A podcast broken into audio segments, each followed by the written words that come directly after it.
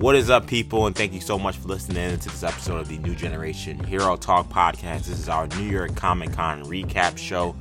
Boy, did we have a big weekend um, over in New York City with, really the, the, biggest event on the East Coast in terms of conventions, New York Comic Con 2018. We were there all three days, or three of the four days that were uh, that were that were open over at the Javits Center. We had a blast. We had we did a lot of uh, we got plenty of uh, video content coming to you guys on our YouTube channel, New Generation Media. That will be coming out over the next week or so. That you should just stay locked in. Make sure you subscribe to the channel. Once again, New Generation Media, because there's gonna be a lot of cool stuff. But we had a really fun weekend. It was great to see so much enthusiasm for a lot of these things that we all love in regards to superheroes, movies, and television. Um, and then other things that we don't that you know we don't talk about on these shows, but we're into we're into wrestling, we're into Dragon anime. Ball. You know, Dragon Ball had a really awesome panel for this uh, the Broly movie, video games. So there, there was so much love in that uh, arena, Sham, and there's something mm-hmm. there's something about that event that always uh, means a lot to me. So uh, being there my eighth year, second year covering it with New Generation Media, I thought it was special. So Shamari, who of course joins me here, was with us as well. Yeah. Uh, talk about uh, what you thought of Comic Con this year. Yeah, Comic Con was great this year. I, I mean, it's it's great every year. It's always really really fun. You know, getting able, being able to go um, and spend uh, spend a weekend just engrossed in everything that you love, yeah. basically, which all these different shows and movies and uh, books and comics and etc. that that you really enjoy, and you get to see exclusive content on that on those things, and you get to, uh, you know, if you choose to interact with creators as well, yeah, people that make these shows, actors that work on these shows, you know, and this is uh, you know your space to do that. And if you want to cosplay as well, you can cosplay. You can go and you know, uh, uh, dress up as your favorite uh, character and whatever it is, or just someone you like to, someone you think looks cool as well. Mm-hmm. So yeah, I always love Comic Con, uh, and uh, yeah, it was fun this year also. Kendall was with us as well. He's back in Philadelphia now. Kendall, what did you make of Comic Con weekend? Yeah, I mean Comic Con uh, was a fun weekend. Um, obviously there was a lot of interesting events and panels that took place during the weekend. Uh, Daredevil, uh, Sony had a Spider-Man into the Spider-Verse panel that we saw. Marvel, The Runaways. There were plenty of different things. Dragon Ball Super, um, and we also saw Venom. So that also added to the weekend, or hurt the weekend, depending on how you felt on the movie. But um, certainly added to the experience of uh, being engulfed in, in being engulfed in that culture for a couple days. I would I would love to know what the Venom ticket sales were for just in New York City or just in Manhattan. Because I mean, we went to the the uh, AMC theater not too far from Javits, right across from Madison Square Garden, and there were no seats available. Um, I know that because it was a snag crew in the stands that forced me to get out of my seat, and then I, I couldn't find another seat. I had to like sit like in the very very front row. So um, there was a lot of juice for that movie as well. I think that it being um, the weekend of Comic Con certainly brought a lot of fans out in New York City. Obviously, I didn't match the 80 million whatever number that they got, but I'm sure they got a little boost uh, from New York City, and that uh, everyone was into everything regarding superheroes and stuff during that weekend. So we got a lot of stuff to talk about on this show, and again, we're gonna have a lot of really cool content on YouTube. So be sure to check that stuff out as well. But uh, we're gonna start the show with something that happened during Comic Con weekend, but it was not directly related to Comic Con. Though I'm almost certain they did it because Comic Con was happening in New York. We're gonna talk about uh, a new Aquaman trailer which was a whopping five minutes. Um, you don't normally see trailers that are five minutes. I almost don't know if I would call this a trailer. Same. I'd almost call it like a scene with then a trailer, you know, because um, the, the, the footage that they showed was a long scene with. Uh, they showed a little bit in the beginning of like Arthur and his parents and how they kind of came together, but then a large portion of it is a scene where um, they're trying to access Atlantis in the Sahara desert. Uh, uh, um, Mera and Arthur. And um, while once that happens and once they kind of show how they did that and they kind of get the the access to Atlantis through uh through like a hologram for lack of a better term of the old king talking about the the power of the trident and the power of the throne then we get what then felt more like a trailer towards the end right. so i'll say i think that this was a a decent trailer decent piece of footage i would say i was someone who was very uh, high on the first trailer that we got i thought that that was a a very good trailer a very good first trailer i think this was okay um I think a lot of it had to do with the with the the the, the length of it. You know, again, five minutes is a long time to kind of keep me invested.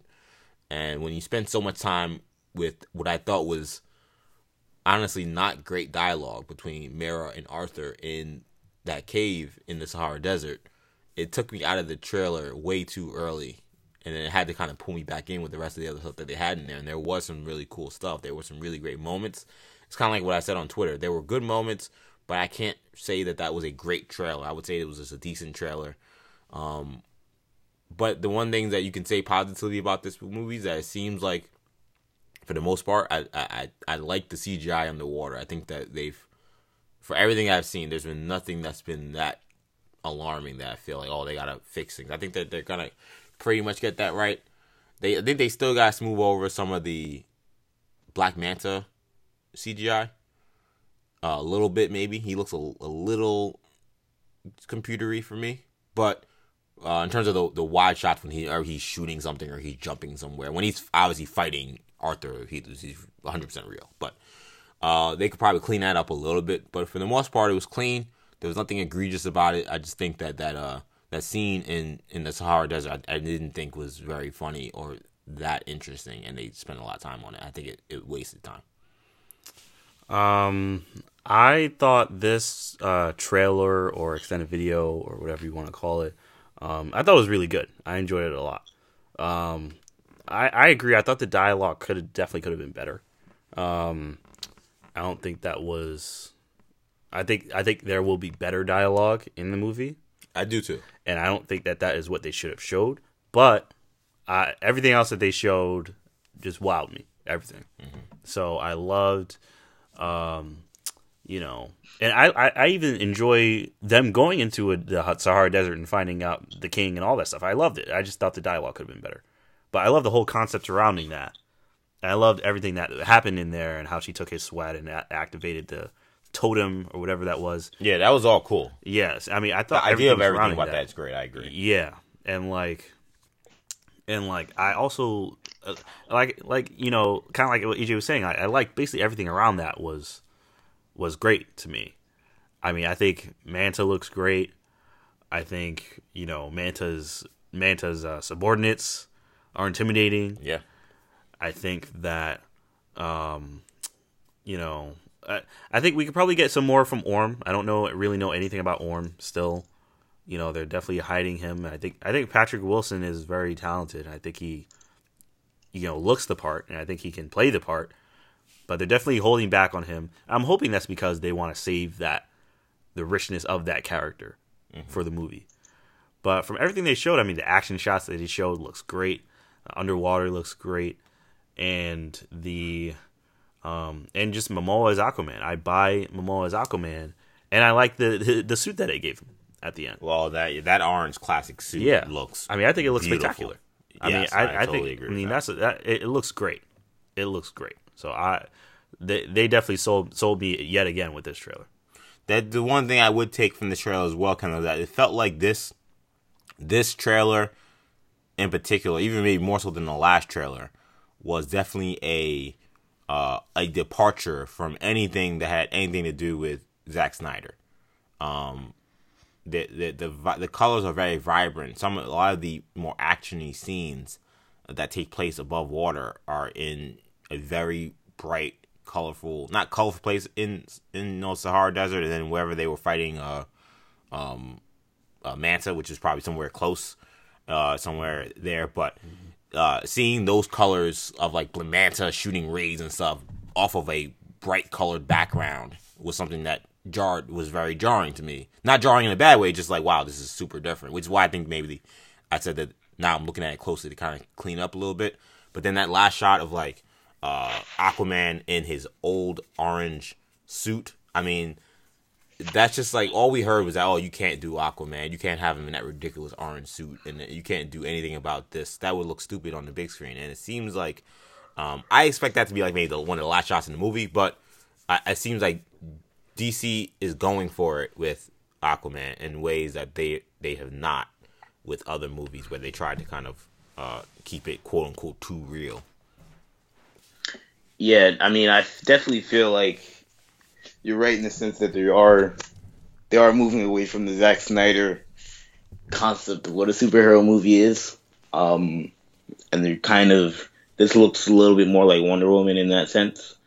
Um, I mean, I think this trailer, uh, extended video, whatever you want to call it, is something that I mean, I don't know if it had to come out for Aquaman or if it had to come out now.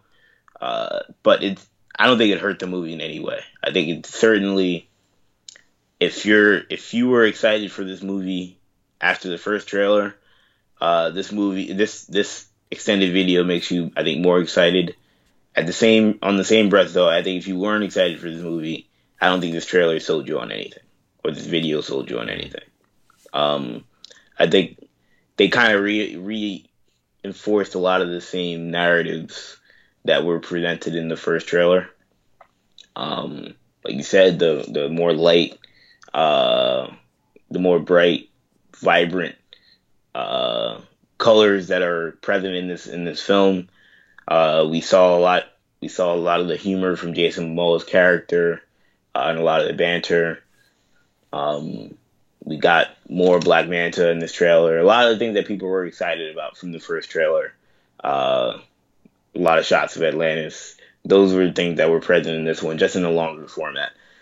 Uh, the suit is obviously something that was always going to be a polarizing topic if you if you if they were going to go with the traditional outfit, and I mean it it it will take some getting used to, uh, but I do think that it was the right choice to go with the suit. I think um, for just when I think about like the marketing of Aquaman's character, uh, it feels like a good idea to give him the orange and green suit, uh, keep him connected to what he is in the comics, and not deviate too much from that. Um, it it's not exactly, you know, he obviously looks very much different from what he looked like in Justice League, and from what he looked like in Batman v Superman, but uh, that also may end up being a good thing because at the same time, does this is though are those two movies that you want your character to really even be attached to? Right, exactly. That definitely is part of the reason why they gave him this suit. I totally agree. Yeah, because now it feels like almost like a different character or an evolved character in some aspect, mm-hmm. and because of that, now you can maybe wipe away a little bit of that uh, stench from those two movies and say, all right, now this is my take on the character. It's a little better. He's a little more evolved, and he's upgraded, the leveled up version of Aquaman. Yeah, and like I don't think they had to give him the orange suit. You know, um, I mean, there's a, there's a version there's a version of Aquaman. I mean, the one that comes to mind for me is the Aquaman from the Justice League cartoon. Yes. He didn't have an orange suit. Right. Yeah. He was just bare chested. He didn't have no orange suit. He had a hook for a hand, but he had a, he didn't have an orange suit. Which I thought the hook for the hand was ridiculous. uh, but yeah, I mean, they didn't have to add the orange suit. I thought he looked just fine how he looked in the other movies, but it seems like they're trying to uh, they're trying to earn you know brownie points for yeah. um, you know sticking to you know I guess his classic origins. Um, and and you're right. I mean, they're probably trying to transform this character into something more than what he was in Justice League and in Batman v Superman. The one thing I would take away also from this movie is that I don't think it will be short on action. Oh, yes. Um, it's from this trailer.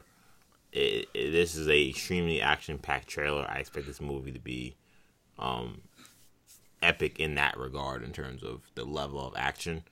I'm for it. Uh, it's but it, of course it is part of it is bold because of the CGI uh, challenges that go with doing things underwater, but it seems like they're going to be uh, big set pieces This is not something that this is not a movie that's trying to gonna gonna try to scale down and kind of be uh, minimalist in regards to how they deal with action scenes. The way I think um, Zack Snyder was very minimalist in the ways he used uh, Atlantis and underwater scenes with Aquaman during Justice League.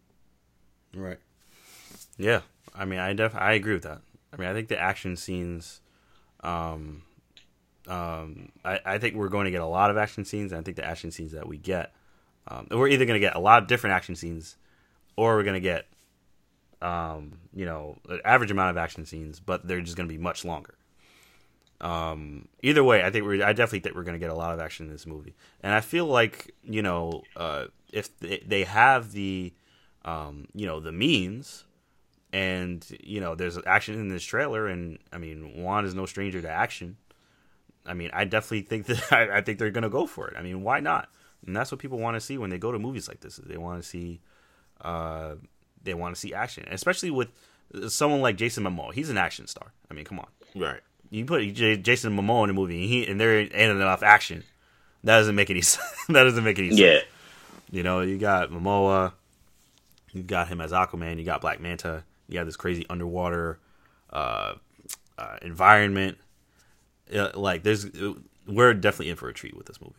I'm I'm also uh, I, the the one of the big shots in the scene that in this trail that excited me was a shot of Nicole Kidman in uh in what looks like some kind of living room going against uh looks like Manta's Men maybe either Mantis Man or maybe Orange Man, Orange Man, yeah. and just going ham with a trident. Yeah. Uh, to see Nicole Kidman uh, uh, getting down like that um, at this in 2018, I thought was pretty dope. So that was that was that was a big positive as well. Overall, yeah, like I said, I think it, it's a good. It's a. I, I would say it was decent.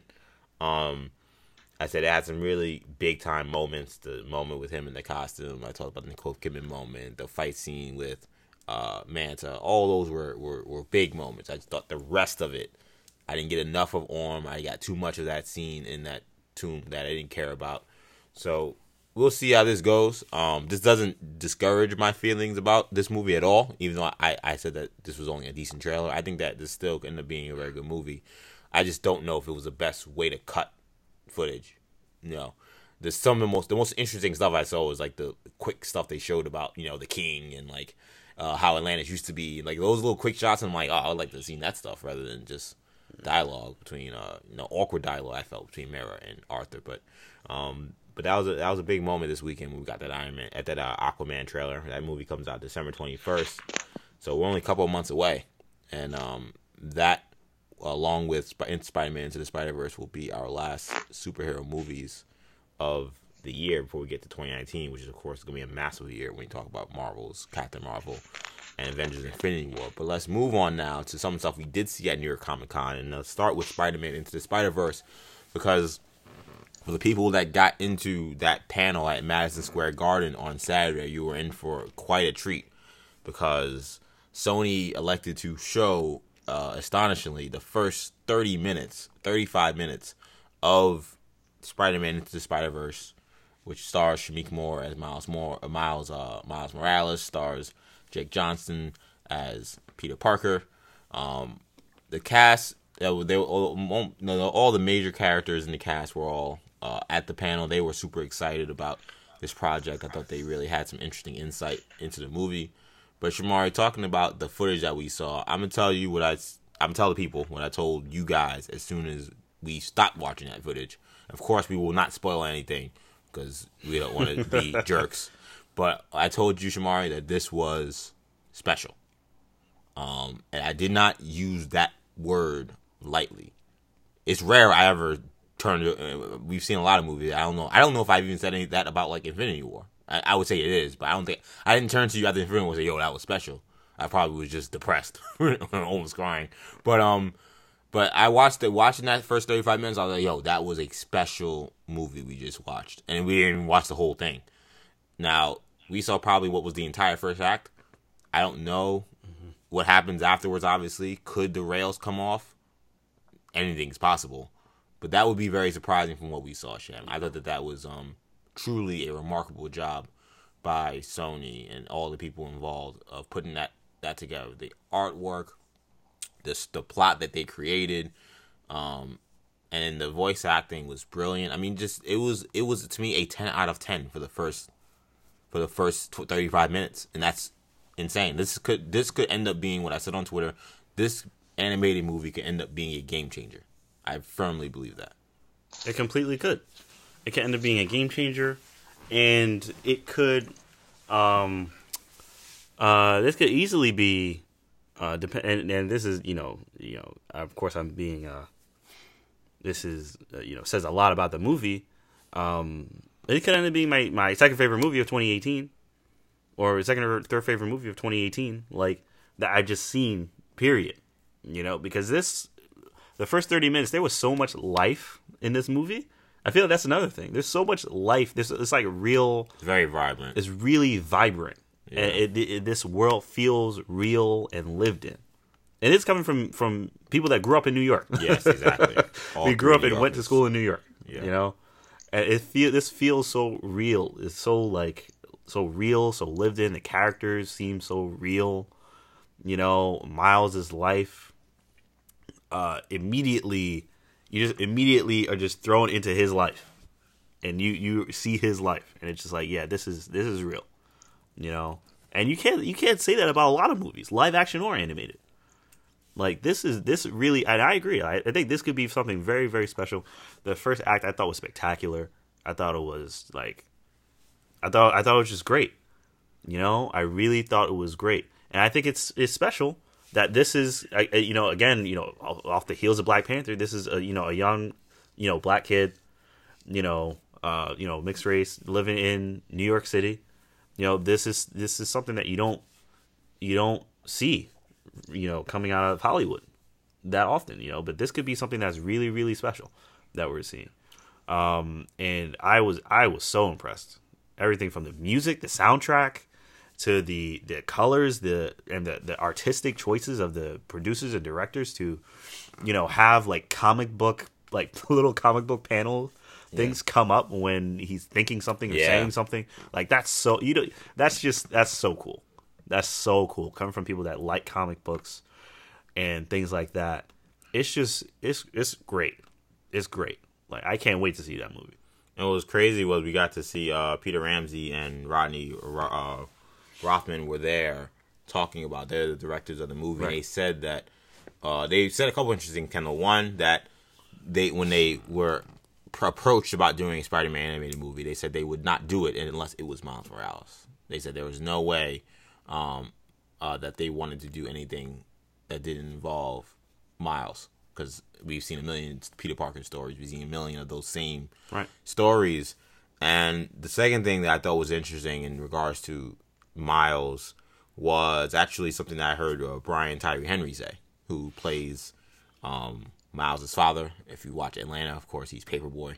Um, and he talked about Paperboy. paper boy, paper boy, all about the paper boy. Um. Anyway, he spoke about what he said that he was he ran to do this role once you know they hired him because he said the the opportunity to play, uh, to represent a a stable black family in Hollywood is so rare, and it's crazy when he said that to me because I don't know why it didn't hit me. Maybe because it was animated content, but like he's so right about that. I mean, when you see this movie for what we saw is a a, a young man who's going to a private school after having excel, excelled at a public school.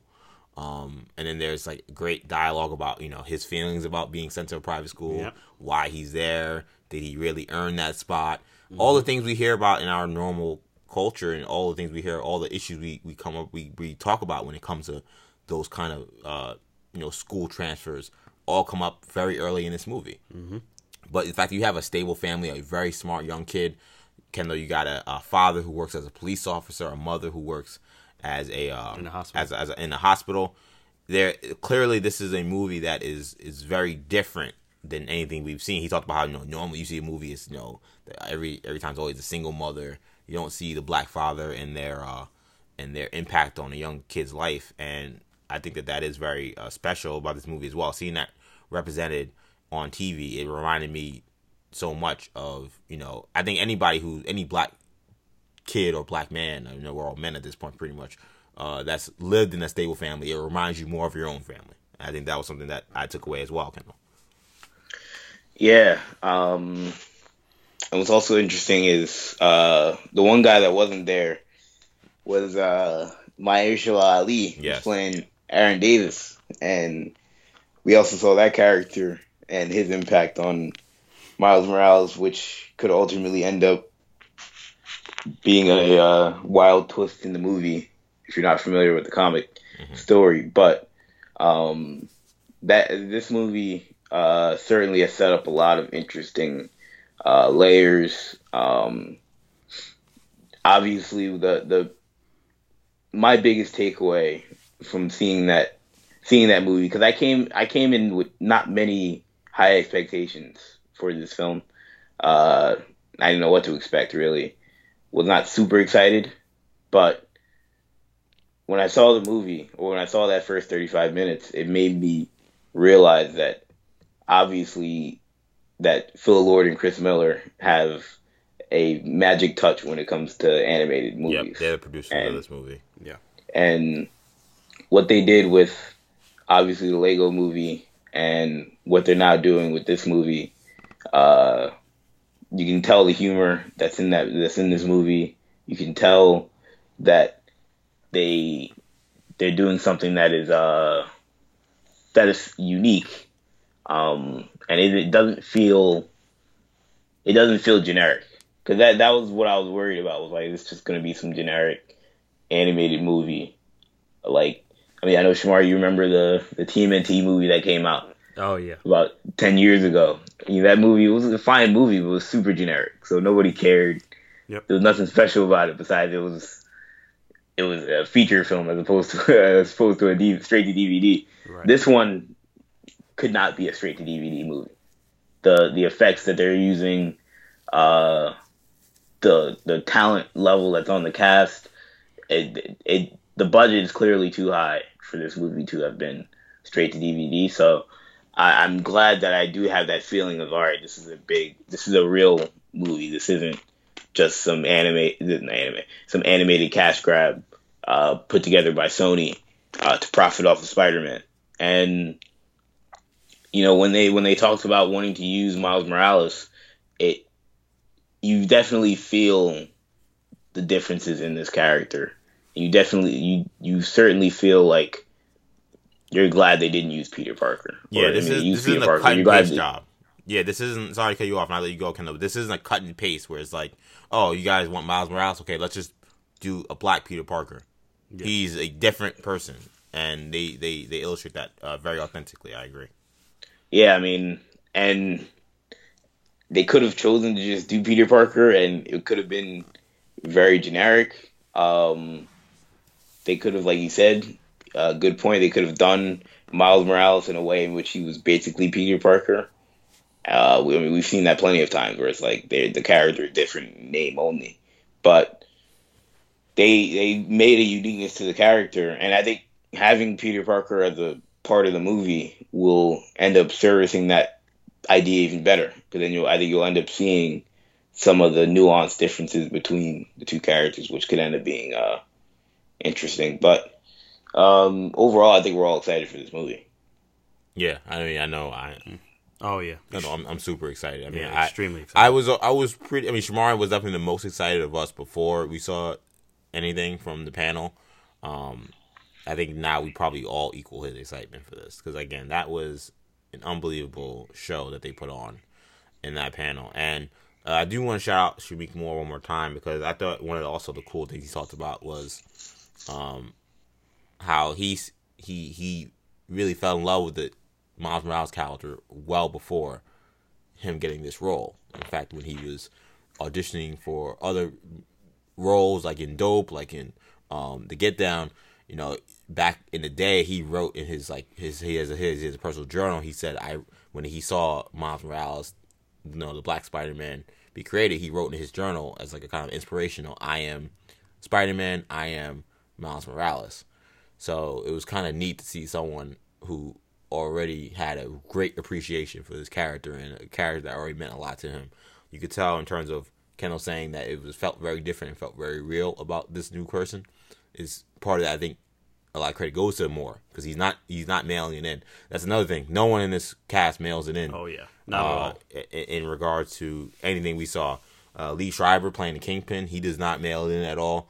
Um, uh, obviously, we talked about um, Brian Tyree Henry, Luna Lauren Velez uh, as, as as his mom. She's awesome. I mean, it's just I can't speak highly enough about how great it is, and I think you guys are right. Lord and Miller, they have that magic touch right now when it comes to animation.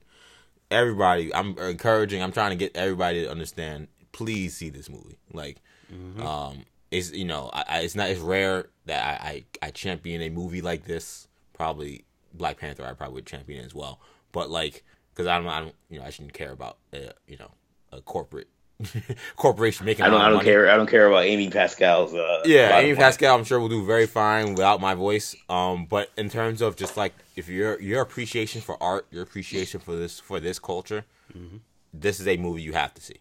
That's how that's how serious what we saw was in the first 30 minutes of that movie and, and I'm, I'm really excited i cannot wait for december 14th when this movie finally comes out. But let's now move on to something else we saw at comic-con. It was actually the same day. In fact it was right after seeing spider-man into the spider-verse.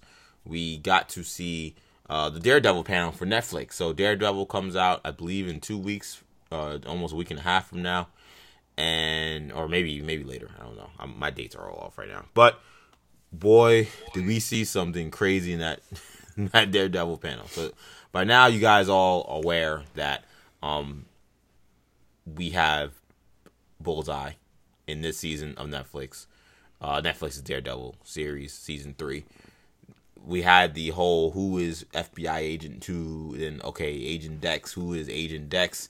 Turns out that character is going to be the person who becomes Bullseye. And in this panel, they showed us footage of Bullseye. This is something you cannot miss. if you like Daredevil, if you like superheroes, if you like Punish uh, Bullseye, um, this is also something that has the chance to be very special. Now, of course, we saw much less of this than um, than Spider-Man and Spider-Man, so I'm not gonna say, oh, this is gonna be the best season. But in just a little bit we saw of Bullseye Sham, I think there's no question that this guy has a chance to be an epic villain for this season of Daredevil. Oh yeah, yeah, definitely, certainly. I was extremely impressed by Bullseye. I mean, and I was very skeptical. You know, I know Kendall has been uh, calling for Bullseye for a while now, uh, and I was always like, okay, yeah, we should get Bullseye. You know, just yeah, I was kind of with you. Yeah, Yeah, I wasn't like running. Yeah. I felt like it made sense to kind of wait, yeah, and I think that they were right now because the impact I think is greater. yeah. But I was like, okay, yeah, we should, you know, we should get Bullseye. You know, like this is a Daredevil villain. We should definitely get Bullseye. Now I'm like, wow, yeah, I really, I really want Bullseye. you know, because this Bullseye, this is not, you know, uh, this the got Bullseye from the Daredevil movie with Affleck. This is a, this is a real, this guy is like a real threat. And um, uh, one thing that's that's spe- I think I think is special about this Bullseye is that they're showing the origin, his origin of how he becomes Bullseye. I think that's really really cool. It's linked with uh, the Kingpin, so I think that's that's going to be a really really interesting story to, to tell. Um, but yeah, this is uh, this Bullseye is extremely dangerous. We got to see a scene with Bullseye um, fighting Daredevil, and it is it is something you do not want to miss. And the fact that they were willing to show us this scene, you know, means that they must have a lot more coming down the pipe with regards to what what what they're going to show uh, Bullseye do this season. And you're definitely not going to want to miss that. Yeah, that scene was crazy. That scene was an amazing fight scene. I can't wait to talk about it. I told you guys, I was like, I cannot wait to talk about that scene when we do our Daredevil recap because the psychology of how they blocked a fight between Daredevil and Bullseye and Daredevil kind of understanding how he needs to approach a threat like Bullseye. It was just brilliant. And if you really are in super into this kind of stuff, uh, if you're a nerd like I am with this kind of stuff, I, I thought it was like a ma- it was masterful how they told that story of a fight between Bullseye, the first fight between Bullseye and Matt. It was great.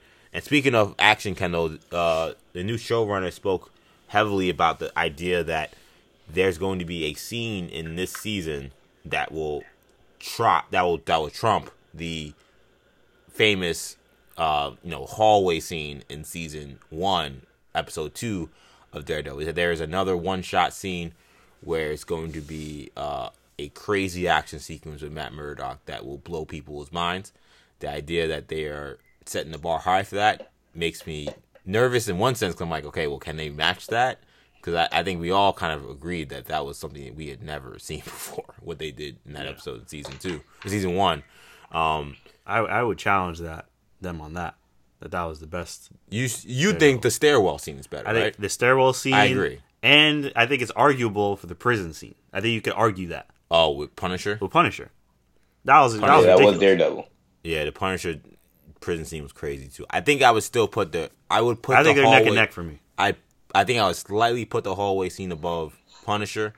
I would not put the hall. I would. I mean, excuse me. The uh the hallway scene. Yeah, but I would not put the hallway scene over. I think the um that stairwell, scene was crazy. The stairwell scene is insane. That was masterful. Yeah, that was that. I I thought they topped themselves. Yeah. Now I think that, but there's an iconicness to the first one. Yeah, of course. So I, like, agree. I agree with that. So I, I think that I think what they're trying to say is that we will no longer maybe see it in that light when we see this. Right. Because yeah. that that scene, while I think it was better, I don't think it like made us forget about the first one. The right, first one was like not, yeah. the first one inspired the second one. You know. Mm-hmm. Um, they're saying this next one's gonna be crazy, Kendall. But what do you think about what they said about that and, and some of the other stuff we learned? By the way, that Bullseye character will be played by Wilson Bethel. Um, uh, he's been playing uh, Benjamin Poindexter. Yeah. Yeah. Um, what was your question? I'm sorry. What What did you think of that? The idea that that scene could end up being the best action oh, yes. scene from this series, despite yeah, I mean, other things they've done so far. The the height that they've uh, that they've tried to generate for this scene certainly intrigues me. Um, because, like you guys have mentioned, the bar has been set so high for Daredevil fight scenes now that, and I mean, this is a new show, a new showrunner. Um, I'm sure a lot of the same crew is still involved, but this is now a different head running the snake, and uh, we'll see if he can outdo what his predecessors have been able to do. Um, but I, I mean, it's certainly a again, it's certainly a very uh, tantalizing um, proposition. On the, the the bullseye character, this is something. Well, one, I'll say what they've shown with bullseye certainly looks very very interesting. Like you guys mentioned, I've been calling for bullseye since season one, wondering where where is bullseye? Why haven't we gotten bullseye? And finally, they've decided to give us Bullseye, and this is pretty much what I expected to see out of this character. Um, they're doing it in a way that maybe I didn't expect that he would be. You start out as an FBI agent, and that you get really the entire downfall of Bullseye. Um, my I would have guessed that he would have been more like what we got from Typhoid Mary and Iron Fist, where he kind of just comes in as an expert right away, which is kind of what is happening. But he's not actually Bullseye.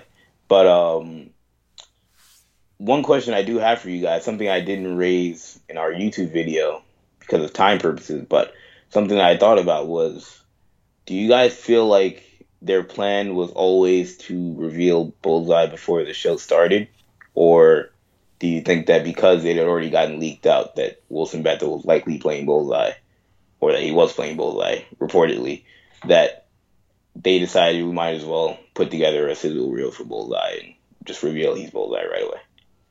I don't know. I mean, wh- I know that's not good for this show to say I don't know, but I, I genuinely don't know. I, my gut tells me there was some strategic change in their reveal for Bullseye. I don't know if it was because they thought that everyone overwhelmingly knew that Bethel was playing Bullseye, if that was what they thought, I think that they maybe oversold themselves a little bit. The hardcore fans that have been paying close attention, they were hoping, expecting this guy could be Bullseye. But I thought Marvel did a pretty good job of keeping that under wraps.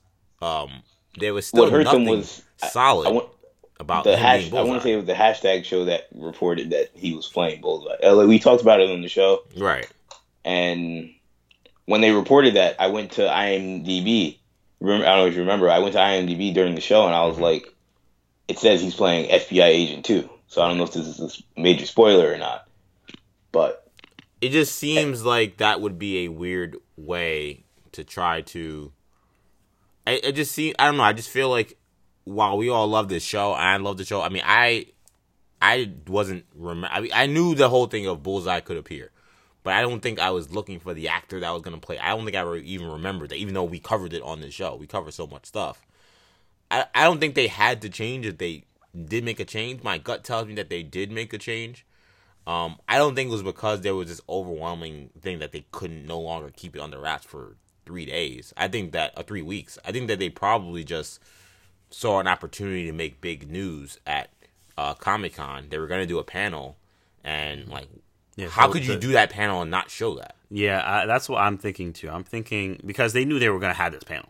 Yeah, exactly. You know, They've known so, that for a while, and so they. I don't think this is something where they were they weren't going to invite Wilson Bethel, but then they changed the plans and they're like, okay, you're going to come to Comic Con, and we're going to reveal that you're Bullseye. No, well, I, yeah, I, not not necessarily that you know Wilson Bethel went from like some low rate character to like a prime time guy, but more right. so like would like he went from like special you know FBI agent Dex to now he's just bullseye straight up. He's FBI agent too.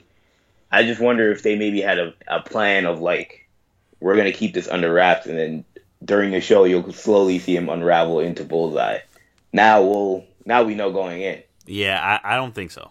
I th- I definitely yeah. think they plan to reveal, and I, I, I think it's also one of those things where it's like that's going to bring people in. It will, you know, like that bullseye is going to be in. I mean, Fisk being in it, of course, is going to bring people in. But I think you know, knowing that Fit, bullseye is working with Fisk, that's going to bring people in. So yeah, I, I, I just wonder what they gained from waiting so long. I mean, like you said, maybe they just wanted the reveal. I think I, I, think they gained a lot. I I think I, people like us are going crazy about what we saw from Bullseye. I, that is hitting the, the, the ancillary people who are on the fence about what the, whether they were going to tune in uh, in October to watch this. I think now October 19th comes, there are people who have heard that Bullseye's in it and what he looks like, and they will watch October 19th. They're not going to wait or maybe not watch this season. Yeah, I mean, it just, it's just a. Uh, you're probably right. It, it's just it's a it's a shift in what they've done in the past you know, with Punisher and some of these other characters where they've been more upfront. So then to now feels like try and keep this under wraps. And when it gets reported, then unveil the character. I don't know, like said, it seems like an audible, but regardless, they did a great job with however they decided to reveal this character. Yeah, yeah, I agree. I mean, I'm, I think Bullseye I think Bullseye could be a very, very uh, interesting character because I don't think he's going to end up being the main villain, but I think that um, I think he could be an extremely compelling uh, either side villain or person working with the main villain, which is Kingpin. So I think this is, and I think this is going to be, um, uh, I, I think this is going to be probably the best, you know, version of a sharpshooter that we've seen, honestly. Better than Deadshot. Better than everyone on the Punisher. Um, better than the last Bullseye, of course. So I think this is gonna be. I think this is gonna be really cool to see. I think another important thing we saw was some of the first uh, footage and interactions of uh, Sister, Sister Maggie, Maggie, yeah, um, who is of course uh, Matt's mother. Um, she's the person who kind of gets him back into shape, so to speak, mm-hmm. while he's recovering from a building being dropped on him. I'm curious. i hope they kind of explain how he survived that because they kind of made it very finite that like I don't know. It seemed like no one could survive what happened to him. So I'm I'm hoping that it's something good uh, that they figure out. But uh, but but we see a scene with Sister Maggie that I thought was really really good. So I'm excited to see what they do with that. She's being played by Joanne Whalley for that role. Um, and of course, we got a lot of uh, of Fisk, and and we see Fisk is uh, you know his connection to the FBI. It seems like he may very well end up kind of almost taking over the FBI. uh, at some point in the season, we see kind of his rise from being in the jail uh, and how he gets to become the kingpin.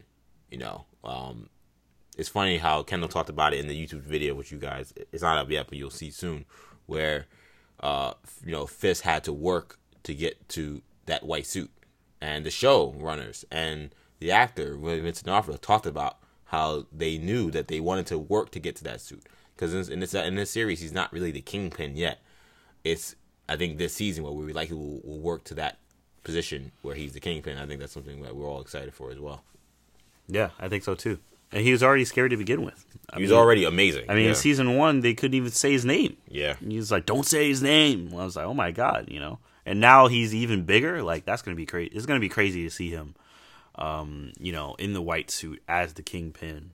Um, and he's spectacular as as Wilson Fisk, D'Onofrio. So, so I mean that as far as how Kingpin is going to be this season, we already know how he's going to be this season.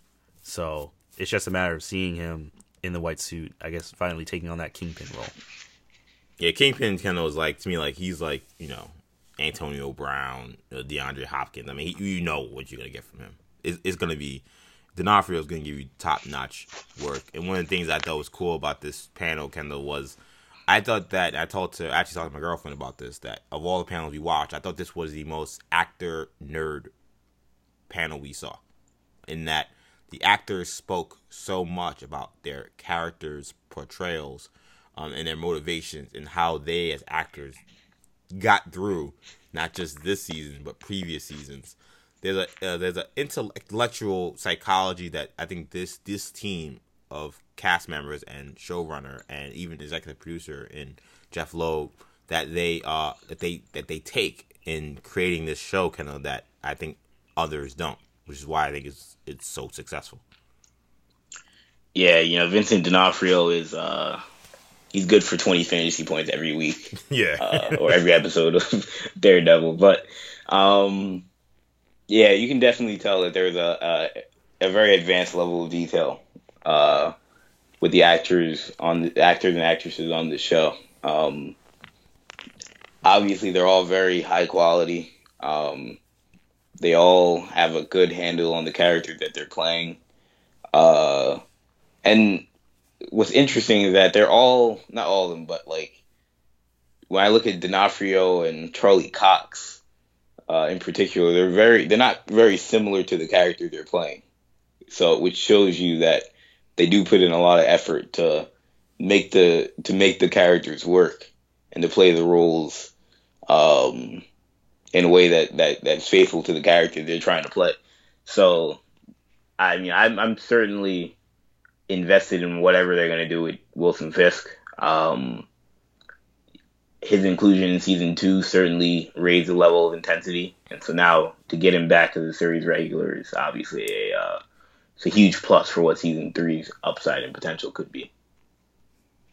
Yeah, I think we're all. Um, yeah, I mean this panel. This was an awesome panel. Uh, I, I, just I can't say enough about how excited I already was excited for. I already was excited for season three, but I mean now I'm like I that October nineteenth date. Uh, it won't be very long before I finish those thirteen episodes.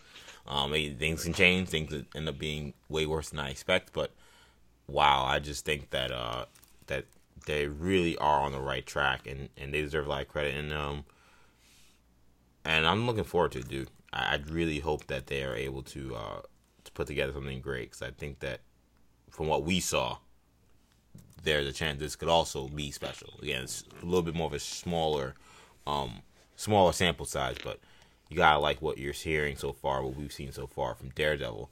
Another panel we saw this weekend, guys, was Runaways. Um, Runaways is one of my favorite shows uh, to watch. It's one of my favorite shows of the year. We got to see the season premiere of episode of uh, season one, of uh, season two. I'm sorry.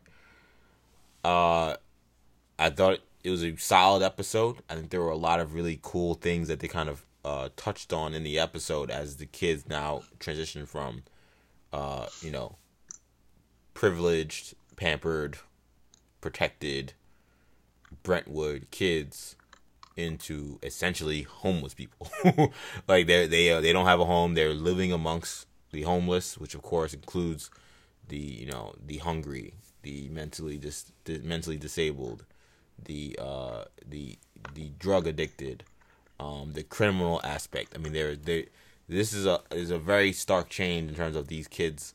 Uh, setting and their surroundings and their reactions to it. I thought the show did a really good job of kind of displaying how each character reacts to all of those things. Um, in terms of the panel, I thought the panel was pretty cool.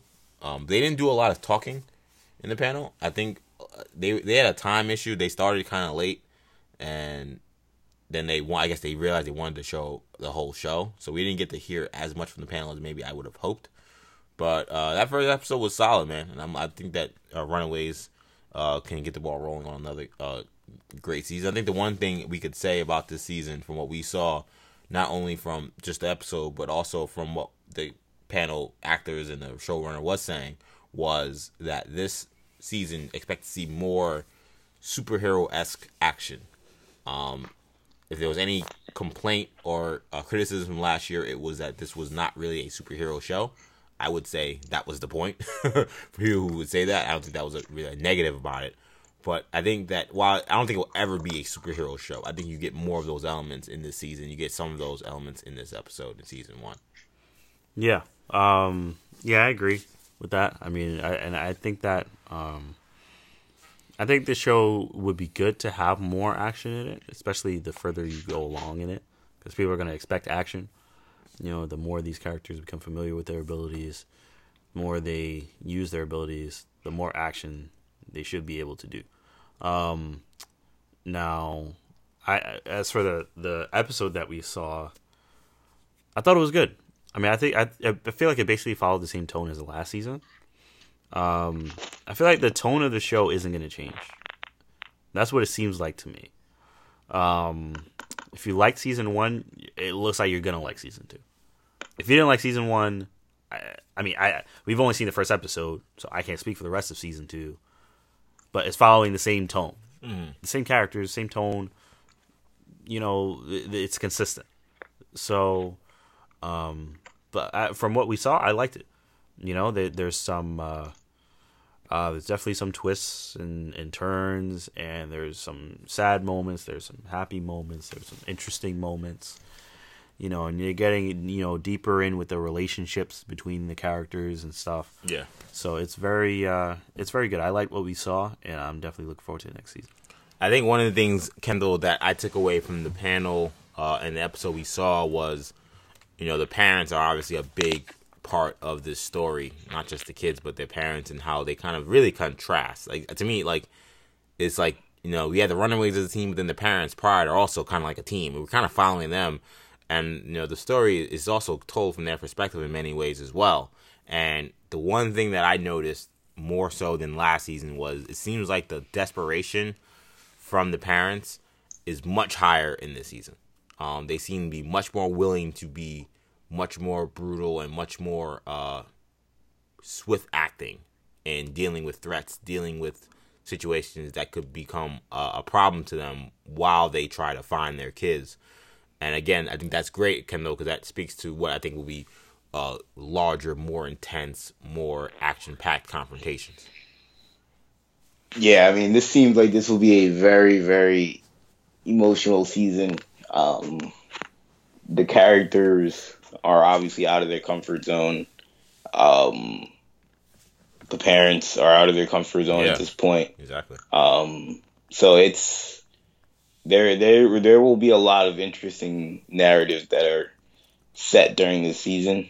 Um, the I mean, we can't really go into specifics about what happened in the first episode, but uh, they they had a lot of they set up a lot of interesting things. Um, the trailer that was released uh, obviously teased that there will be um, some new additions to the Runaways, which could end up being uh, which could end up being game changers for what could ultimately be the be what the team is going forward. Um, and during the panel, uh, wasn't a whole lot of comments from the cast, but uh, Jeph Loeb was asked whether or not the the Runaways and, the, and Cloak and Dagger could possibly uh, could possibly cross over, and he could neither he neither could uh, confirm or deny that that would happen. So, In fact, he um, said to watch this season, which I thought was Yeah. a very interesting way to answer that question. yeah, uh, um, I don't know if that means that we will get them. Right, but I season. thought that that was weird to way to answer that if that's not going to happen. my my guess is he means by what he means by that is that from his perspective that he knows that I think there may be an Easter egg from Cloak and Dagger in this season, I think that that's very likely. like think that's a, a reference based on to how something that then people will then run with the fact that Cloak and Dagger that they're in the same universe and that they will. There's even more potential for them to cross over. But how would they do a cro- cloak and dagger crossover? Is that going to have to? Uh, to me, that's got to be like a, almost like a two part special, right? Like, how- how do you? Like, My you know- guess is it would be on Freeform, and I mean they're very similar characters. Oh yeah, I mean the Yeah, shows are similar. Yeah, I mean the shows are um, shot. I mean they're shot very differently though. Yeah, So I would be curious to see how they work with that. Yeah, that's always the tough part when you have those type of uh those crossovers with two different shows and two different showrunners. It's you never really know uh who's gonna take lead, who's gonna use whose characters. Uh, they could do like Flash and Arrow and just do both. Have But one, one, one do one show, one do the other. Well, it's tougher now because uh, that's why I, it's kind of weird because right now Runaways is a Hulu show that this season will be releasing all 13 episodes. Um, when the show's release was in January, whenever it is, um, which is different than how obviously Cloak and Dagger, which is a weekly show. So how would they manage? That's why I'm wondering if it's going to be just like a. I'm wondering. if Runaways is in December, special- right? Yeah, in Oh, December. yeah, I'm sorry. December twenty first. Twenty first. Yeah, December. I'm sorry. Um, so part of me kind of wonders: is there a way where do they just decide to do like a, a just like a, a one shot? Because I don't know how do you do a linear story with either of those seasons when the show setups are so different.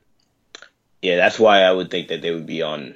I think they could probably both be on Freeform. Just one would be done by the Runaways people. But my thing is though, like, how would they manage that if Hulu, if the all the episodes of Hulu are released at once? Is what I'm saying. Well, like, it would be released probably with the Cloak and Dagger. Saying it's Show. gonna come out on Cloak and Dagger. So it come out I mean, during a time when Cloak and Dagger is okay. That's Yeah. what you're saying. like just- like a special, one hour, two hour special, whatever. that you could watch within the 13 episodes of the season, Yeah. and it would make sense. Mm-hmm. I guess that's how they. That's the only way you could do something like that. I think. But I said I, would- I I also think that it could end up being like I said, just a one shot, just like it's just a two hour special randomly on Freeform. That's like kind of not linear towards the story. It's just a almost like a movie. Which Freeform, ABC Family is like they've done those kind of things. They do those things all the time. Those straight Yeah. to TV movies. EJ, seems like you have experience in watching uh, Freeform I- Disney Channel movies. Uh, the only time I've ever watched Freeform ABC and in length is for this show, but I know that it's something that they like to do because Disney likes to do. well, Disney, like we seen on Disney Channel, also likes to do that as well. So I don't know. I think that how they would do that is interesting. Uh, Shamar, any other takeaways from the panel that uh, and or the episode that you thought were uh, were noteworthy? Um, So the talk about the mole seems to be uh, amongst everyone's yes, attention. Yeah, there's a lot of- people who know the comics. there's a lot of talk about the mole.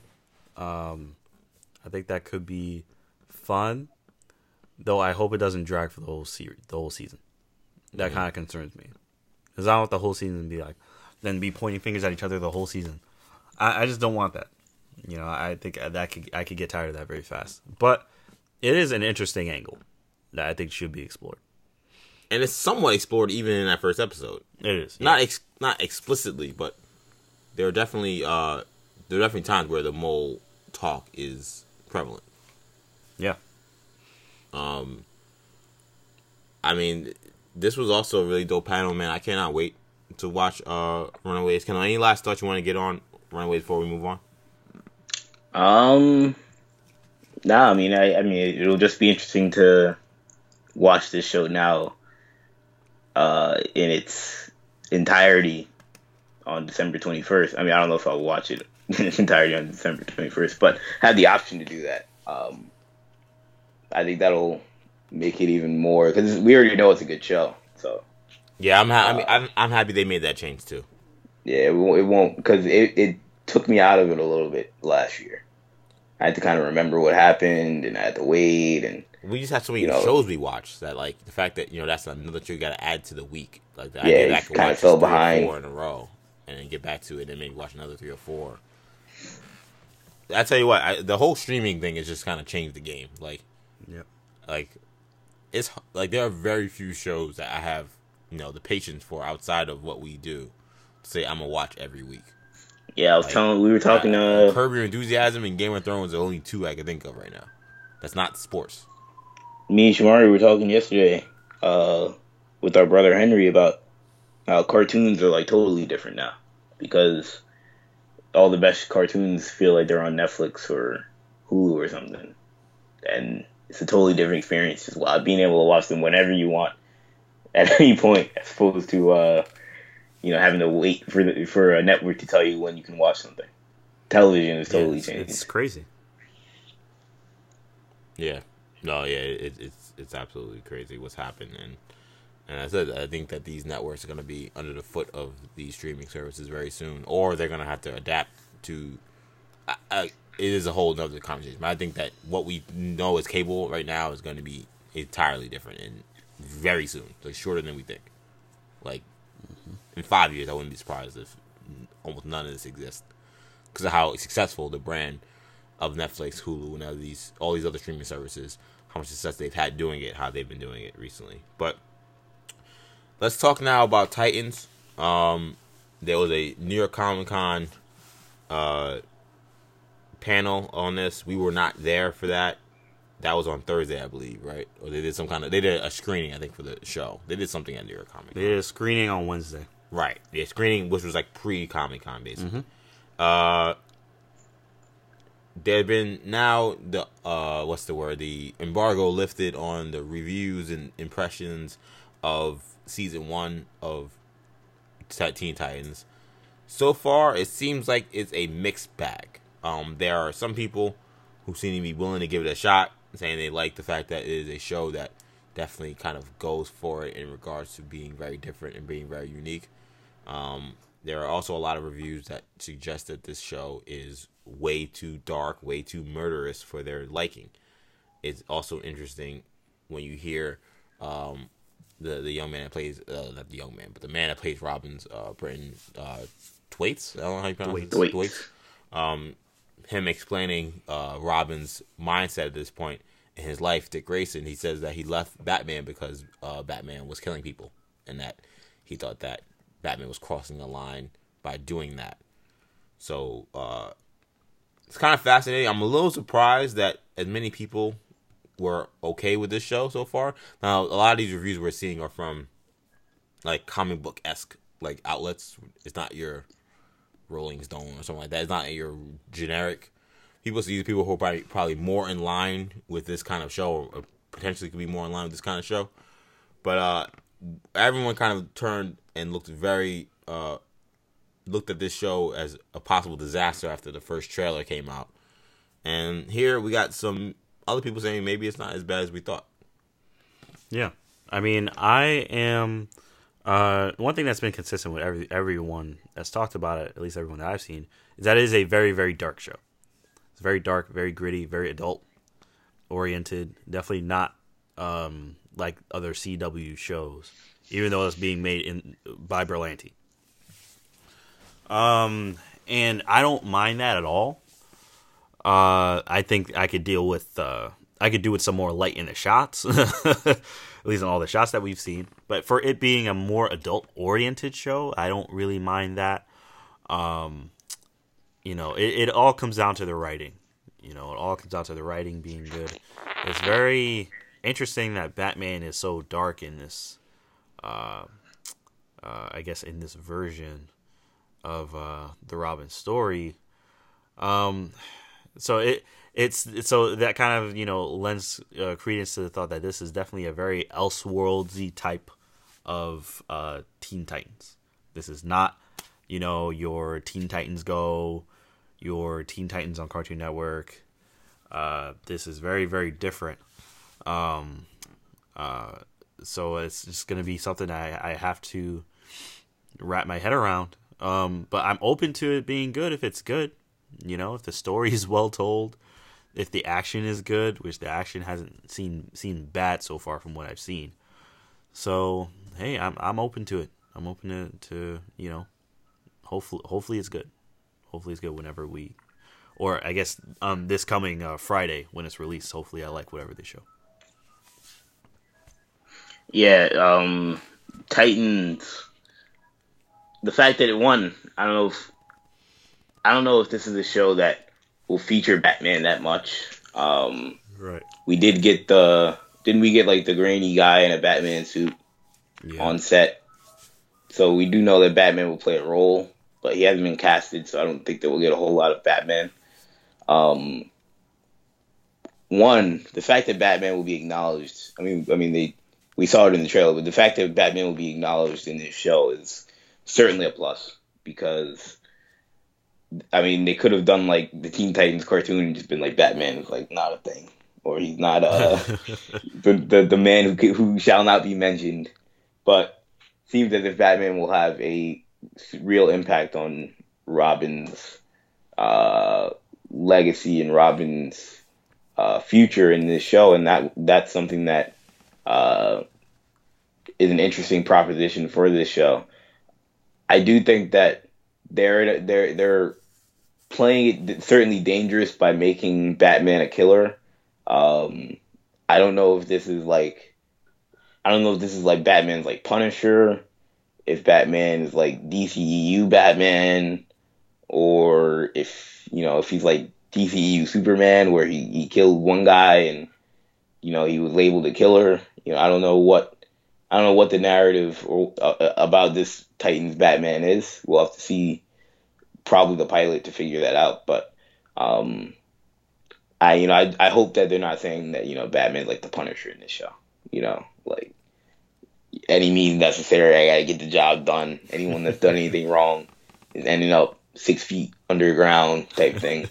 you know, that doesn't sound like Batman.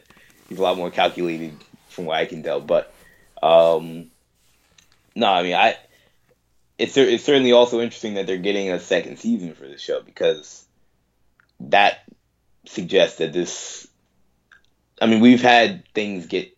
I mean, we've had trilogies uh, confirmed for movies that ended up not being that great. Hashtag Star Wars, but um, you know, I don't know if uh, I don't know if this confirms that Titans is a good show or not but it's certainly a good sign that DC and Warner Brothers is uh, they're confident enough in this show that they feel like season two is something people would want. Um, the whole Batman killing thing, uh, that's I I feel like when I heard that I was very disappointed because it, it screamed to me of a company and a studio that is refusing to listen to its fans um, its fans were very loud and clear about what their issues were with Ben Affleck killing people in Superman, Batman v Superman. So the idea that you can do the Teen Titans show, the first show really with any true connection to Batman outside of, of course, Gotham, where we don't have a Batman because he's only 16. And you're to make that also iteration Batman, someone who's killing people. Why do they feel like that's a way to go? what I don't get what I don't get why they feel like that's something that um that's anyway in any way going to benefit the story. I mean, when I heard Brenton kind of explain Dick's mindset, he sounded like Batman. like the, the the kind of things he was saying about oh well he feels like you know yes there are bad guys but then there's a line you don't cross and that if you cross that line you become just as bad as the bad guys I'm pretty sure that like line of thinking was almost completely originated by Batman. I feel like that's the kind of thing he's said over the course of the 80, 90 years he's been in existence as a character. It's been his main thing of why he hasn't taken out people like the Joker because he would be just like the Joker if he ends up being judge, jury, and executioner. Why is Brenton Thwaites explaining Robin's rationale and about why he hates Batman while also speaking just like Batman. That doesn't seem to make much sense.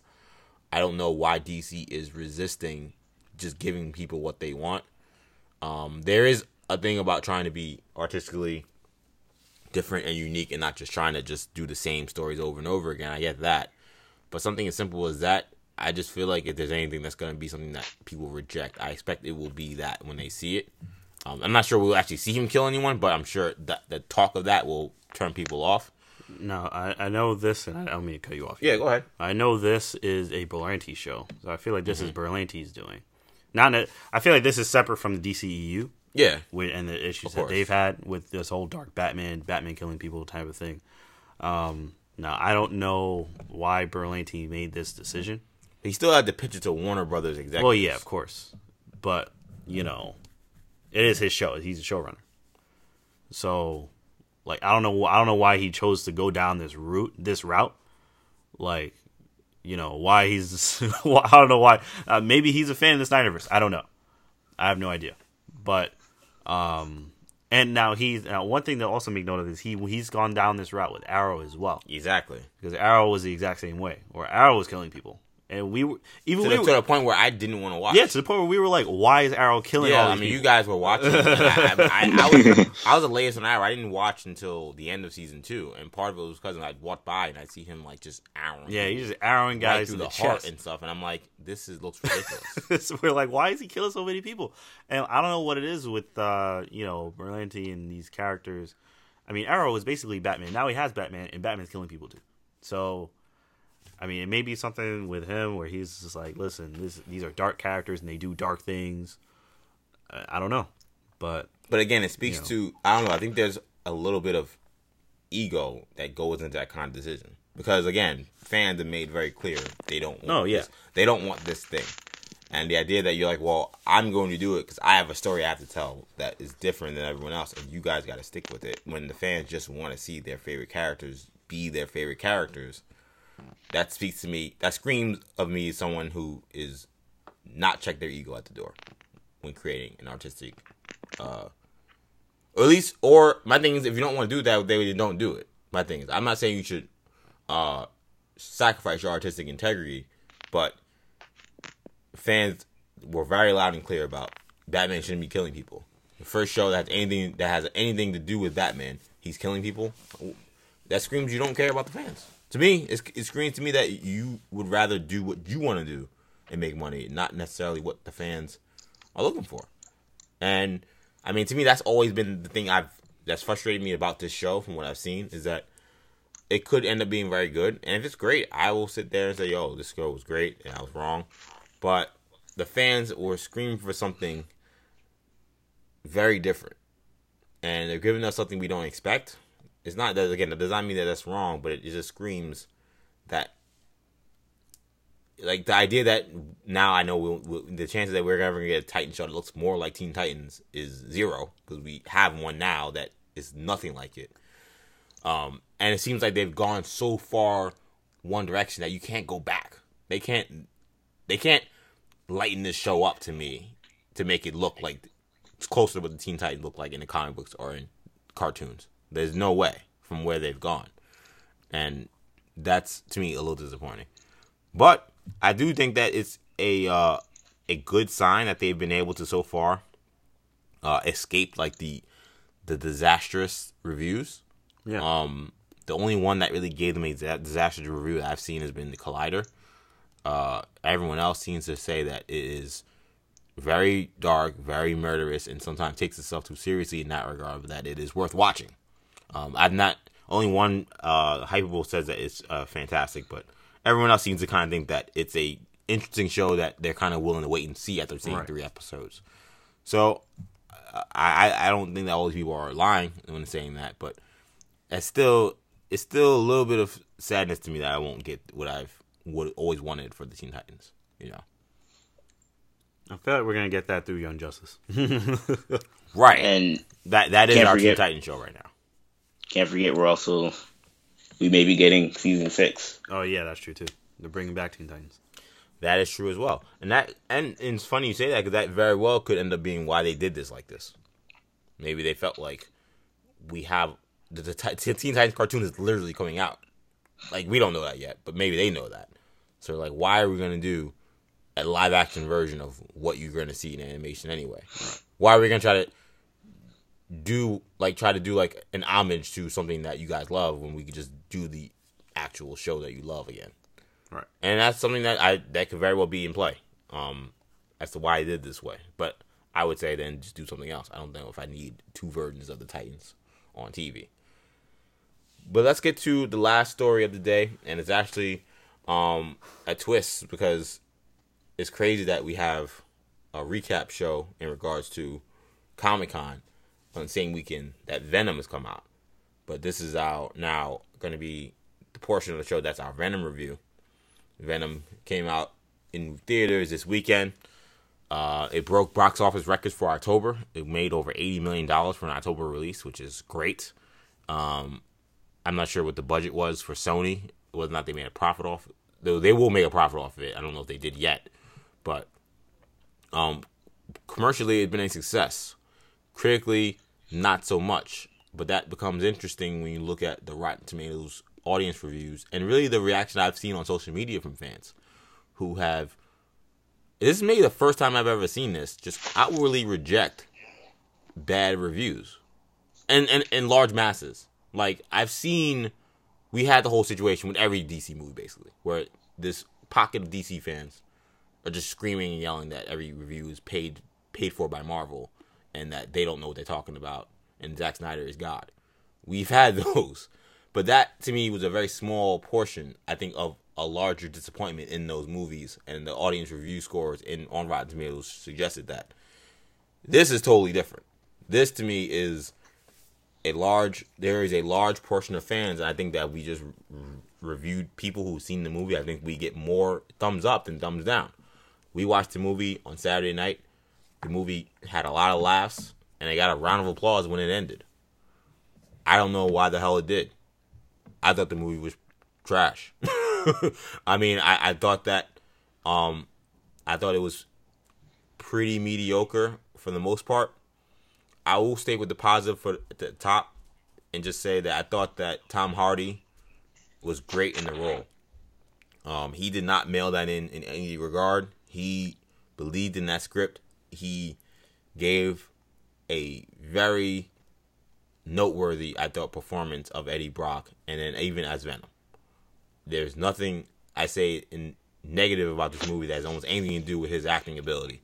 He showed why he's a top-notch actor to me in this film. I thought the CGI for Venom was pretty great. Um, there was never a time when Venom's on the screen I'm like, he looks terrible. I thought he looked great every single time. So that was two of the biggest things with like how will Hardy be and how will this Venom look. They knocked those out of the park completely. And I, to be honest, I think that's part of the reason why people are giving this movie such a pass because I think people expected those things to maybe be off and they were not at all. But in not in seeing that, I think they're missing everything else is wrong with the movie. And I think pretty much everything else is wrong with the movie outside of that. The plot is completely I think almost completely incoherent. I don't really know the motivations of any character in the movie. Maybe maybe with the exception of Brock. Everyone else, I don't know why they do anything at any point in time. Um especially Riz Ahmed's character, the the villain Carl- Carlton, Carlton Drake, Yeah. who I think will go down in the pantheon of worst superhero villains I've ever seen. I'm not necessarily talking about Riot in particular, more him. Um, Riot was not great either, but him in particular, nothing he does makes any sense for a lot of the movie. And I don't know. I just thought that I, I here's why I explained to Torres. Shout out to Martin Torres, uh, um, fan, friend of the show. Of course, he's uh, on our uh, Game of Thrones show, the Throne Tales podcast. He said he enjoyed the movie. He said it was very funny. What I told him is that I think Venom is the whoopee cushion of superhero movies. Does it get laughs? Yes. But is it really that funny? And is the humor so low brow that it's so it's like an easy cheap pop laugh that they're getting, and therefore they got so many of those that it worked out. I think that's more of the case than that this was a very funny, well written movie, and that those jokes were that great. I, I think that a lot of this was cheap. They got cheap laughs to me. A lot of it was like very like dorky 2003 kind of reactions to things, and I wasn't feeling it. I sat there and I did. I, I laughed one moment in the movie. Um, everything else, I just sat there and I was like, I don't know. I, it wasn't. It wasn't not for me. Um, yeah, I mean, I, I feel you, EJ. I mean, I thought the movie was, um, I mean, I thought it was okay, but definitely nothing, to, nothing to write home about. Nothing, nothing special about it. Um, I didn't, I didn't enjoy it that much. I mean, I thought some parts were funny. I was dying at, at some point. at some parts. I mean, because I mean, yeah, the humor was lowbrow, but I like lowbrow humor, so of course I was gonna be laughing. So I was laughing throughout most of the movie, but at, at the same time, I was laughing because of how ridiculous it was. You know, because it was ridiculous, and I didn't. And like the other thing for me is I didn't want it to be ridiculous. Yeah. I wanted to, you know, there. I wanted there to be funny moments. Don't get me wrong, but I wanted to at least take Venom somewhat seriously. Yeah. I couldn't take him seriously At at, all. all. You're right. Throughout this entire movie, and that's a problem. Someone that menacing, and you don't take them seriously. I can't. T- I couldn't not. take I Venom cannot say seriously. that's a successful. I could not take Venom don't care how many seriously you at all throughout this movie. He was a complete joke in this movie. And yeah, he was biting people's faces off, but he was so ridiculous in the movie that I was like, I can't even take that seriously. I can't. It, it was just, it was so ridiculous.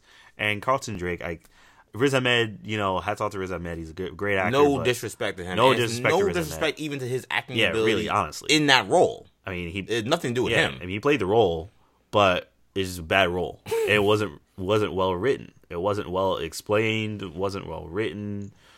I mean, it, uh, yeah, it was just it just wasn't good.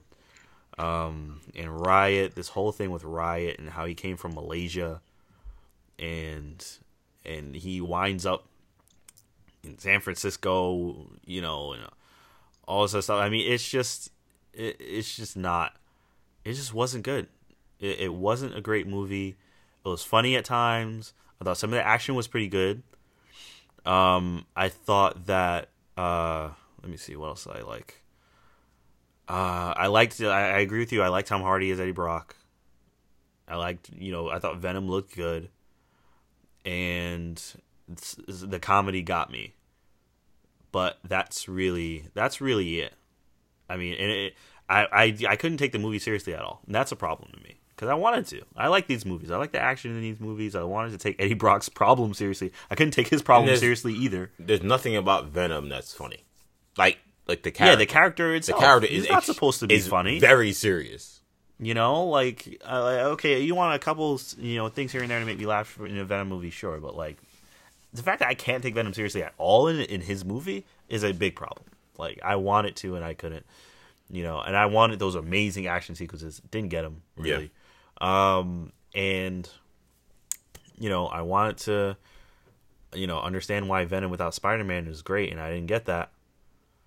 Not and I didn't watch Spider Man in this movie. I just don't think this movie should have existed. That's the Yeah. conclusion that I drew on. Um, now I don't. I probably didn't dislike it as much as EJ did, but I still am not big on this movie. I wouldn't get the DVD. I wouldn't. I wouldn't really recommend seeing it. I say you could wait until it comes out on TV, or just rent it. I guess if you really want to see it, but it's. I don't think it's anything that's that great. and like the movie and like that's why that's why i like why i don't get it in some degree i kind of do get it because again it does have those laughs. It is entertaining. I think it's a very entertaining movie. Um there were not times where not well i will say the first 30 minutes is snooze fest.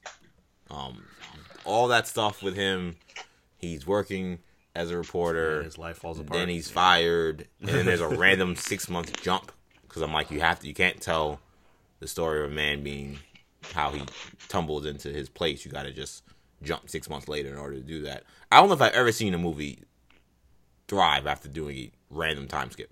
I didn't even notice there was a time skip. I think that's how zoned out I was. I was just like, okay, man. I did. They had, and that's crazy because they literally had a Shamari. They had a thing, a black screen said six months later. So it was just that in your face, and you still didn't even. see Yeah, it. I was just like, okay. Um, yeah.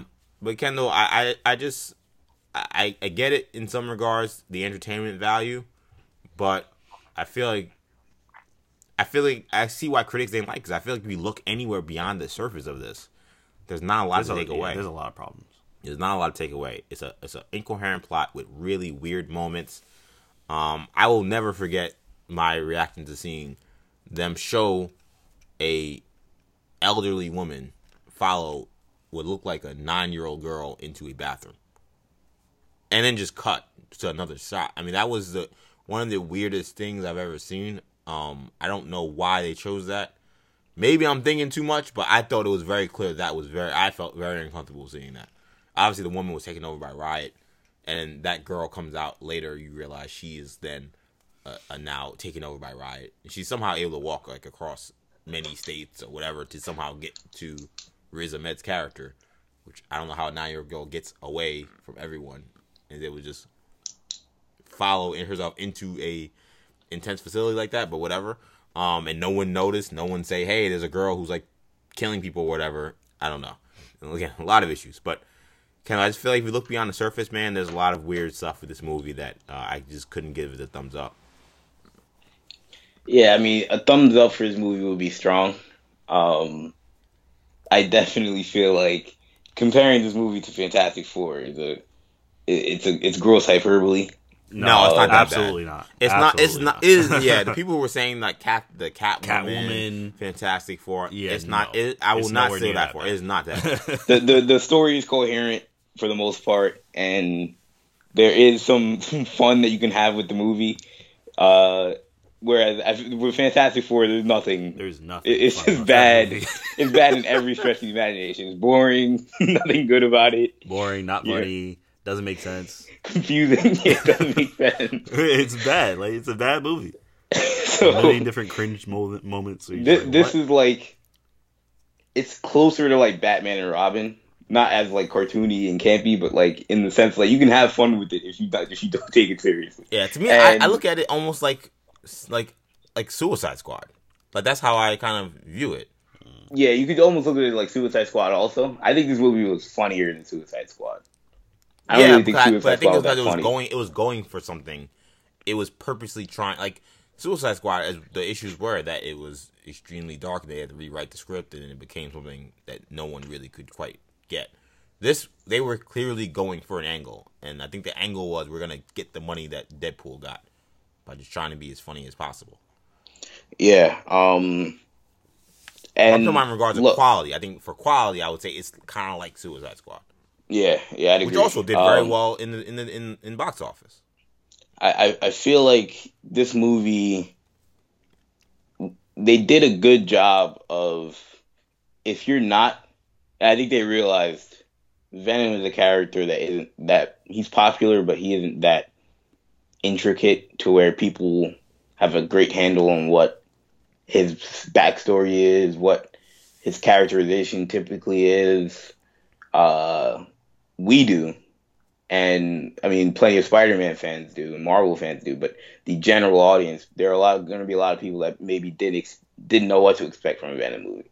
Heck, I don't think we knew what to expect from a Venom movie because we didn't really love the idea to begin with. But um, so I think they felt that they could take liberties with the character in ways that can maybe improve the overall reception, and that's what they did, and I think it worked because I don't think this movie is as well received if they try to approach it too seriously. I mean, they could have made a good movie. I mean, they could have done like Logan or something, and that that's that. I mean, that's generally the way you want to go, but it's a much harder way to to approach it. I think they took a shortcut. They were mm-hmm. like, let's what can how can we make this movie something that is popular amongst the casual people? And the easy way to do that is to make it funny. And I mean, for me, I I, I was watching it and I was laughing I was laughing audibly. You know, it was they were there were scenes that I couldn't help but like you couldn't help but laugh and, or chuckle at some of the some of the spots that they put Tom Hardy's character in. Um, you know, Venom. like like Shamari said, you can't really take that character seriously in this movie at all. Um, I don't really see a path where he could ever interact with Spider Man if they ever wanted to do that. Um, I because the, the the Tom Hardy character is too he's too nice. Eddie Brock is too nice. Um, Venom didn't really do anything that was like morally gray at all. Um, at the most, I I said when I came out of the movie that I felt the only credit I'll give to them in terms of setting that Venom narrative, in terms of being a villain, is I felt in the eyes of the public he was viewed as a villain. So the public didn't know about him. That's why I don't. I don't well, the public didn't, but I mean, like more so, like the eyes of like the police, law enforcement. They were trying to, they were trying to stop him. You know, like it wasn't like, oh, Venom, go get him, Venom. You know, like if they would have done that, then I would have been like, this is ridiculous. Like But, I mean, Venom's a the superhero. police try to get Batman. I don't know if I agree with that idea that that made him villain. But like even like you'll get like your Commissioner Gordon like oh yeah let's you know let's let let's let Venom do his thing. You know like there were there was there were he was a he was it was a hazard to have that guy out there and that that is that is something that I could say all right so if if you wanted to do something where like all right now Venom is he's, he's I mean the fugitive or whatever you want to call him it, it's it's it makes sense from that from that perspective but when you look at it from Eddie Brock's point of view, which is how the movie is being told, you know the guy isn't evil. There's not an evil bone in that guy's body from what we from what we saw. Um, typically in the in the comics, when Eddie Brock becomes Venom, his life is torn apart even more, uh, or he has something that he generally Spider-Man that is a, a motivation for him to be evil. He really didn't have that in this movie yeah, really the, the, the motivation was Carlton Drake, who was evil. Generally, the motivation for him being evil is somebody that's good. yeah. I mean, at the end, he's trying to save the world. I, I, I don't know. I think that that was also. But what what. I liked about that was that they they I mean they, it was kind of a throwaway line, but they did throw in that like Venom was doing it because you know it was gonna blow him up too. You know, like he he, threw it because Eddie Brock was doing it because he's a nice guy or whatever, and he's trying to live, he's trying to save the world. But like Venom was like, yeah, we kind of have to do this because you know he's gonna blow us up too. Or I, I mean, you know, I get that, but regardless of why he's doing it, he's still trying to save the world, and there's nothing about that that's villainous. I, I thought that that was also an issue for a character that is they're, they're trying to prop up to eventually be a be a, be a villain to Spider-Man. I don't know how that ever happens with how how they and without him being completely different because the person that they interact like why would he have an issue with Spider-Man? Venom, as we've seen, is selfish um, in, in in many regards, but he's not out like to to stop bad good people. He's out to stop bad people. In fact, that's a they whole Made, they made that clear at the part end of the, of the the end movie. Of, they made it clear at the end of the movie. yeah, yeah. Tom Hardy Tom even has a Hardy's- conversation with like we're going to only attack bad people. We're gonna have a scene where he only eats bad people. Like, how do you then reverse that and say, oh well, nah, just kidding. Actually, he, he does actually also fight heroes and, and and is a menace also to regular good people. You can't you can't make that jump without it not making any sense. I, I that's that that was part of the issue I had with The- yeah. Venom character. And the, The only- go ahead, Kenneth. So, well, yeah, I was gonna say the only thing is, I guess if they do something where Spider-Man screws them over in some way, where like he does have that downfall. The only problem is like that he already has the Already symbiote, that so it's kind of weird. Yeah, Yeah, we've like seen him. He's gonna have another downfall. yeah, that's not like yeah, that doesn't make no sense. But you'd have to do something where him and Spider-Man are obvious combatants at this point, and in in that in that battle, people would always lean towards Spider-Man. Yeah, I mean, I, I- I, Mm, I, go. I just don't want to see them interact. Like, I don't want to see this Venom interact with Tom Holland. I mean, I don't know if I want to see more Venom. I'll be honest. I don't but, want. I, I didn't want to see this Venom. I don't think Yeah, there should have been any Venom. But I don't want You, to. you're going to see more Venom. I didn't want to see this Venom. I I definitely don't want to see this Venom interact with Tom Holland. I just don't think that should happen. I don't think. I don't think it would help. Um, either this Venom or Tom Holland. I, I think this Venom, you know, it, again, I'm giving it the comedy. It was funny, you know, but don't throw that into uh, the MCU. I just don't want to see that leak into leak into the MCU um, because again, I can't take this character seriously. So I don't want that to be, um, you know, I don't want a Venom that's like Star Lord uh, in the MCU, where I just I'm not gonna take him seriously. I just have to treat him like a joke, you know. But he'll have some action scenes here and there. Like I don't want I don't want that Venom in the MCU. I think Kendall uh, mentioned a point that I did want to get to uh, in terms of my criticism of this movie. In that Kendall said they took the easy road out. I think that's the best way to describe this to me. That this was a movie that didn't. People would say, "Oh, it's kind of a bold take because they did something different with the character Venom." I think that that's totally inaccurate. I think that this was the easiest thing they could have done because we all spoke about the concern or the challenges that came with doing a solo Venom movie to the point where we just didn't think it could happen or it should happen because we didn't see an avenue where that would ever make sense um, based on the character that we know. And but they took the challenge to do this story and do this character instead of trying to find a story that's worthwhile and a, a, a vision that's worthwhile to do a solo movie. They just made it into something totally different, and I can't give them credit for that. I don't think I think that that's not strength. I think that's weakness. I think that it to me the fact that they did this movie this way tells me they had no story. They had nothing to say about Venom. They had nothing to say artistically. So they decided let's just try to just get a bunch of laughs, let's have them do some kick-ass action, let's put Tom Hardy on a motorcycle, and let's make some money. And uh, that's what's disappointing to me is I felt like there was um, laziness in the direct directing and writing of the script. I can't say there's laziness in regards to the CGI, in regards to the shooting, in regards to the acting, in regards to the action, this the stunt team. None of that stuff I'm talking about in terms of laziness. But in terms of the development of the movie and the development of this story, they took, as Kendall said, the easiest road out. And that was really disappointing because I would like to have seen them give it a shot. I would like to have seen, okay, you guys are gonna say you can give me a Venom movie that's worthwhile. Let me see what you can do. I don't think you can do it, but maybe there's something I don't know. And instead, they were like, uh, no, what's the easiest way to make money? Because we know we're not going to be able to make a good movie. Let's just make it really funny. And that, that's that was uh, uh, unnecessary, I think, on their part. I think they could have given it a shot. I would have liked to have seen what they do. But I said before that this will not be the last Venom movie because, again, this opening weekend suggests that there is a uh, there there is a audience for this. The audience reaction suggests that there will be an audience for it, so that there will be more movies. Um, this could end up being the next Transformers series, a, a, series of movies that are never really good, but just people go out and see them regardless. Uh, at the end of the movie, in the post-credit scene, we get our uh, our introduction to the character that will eventually become Carnage.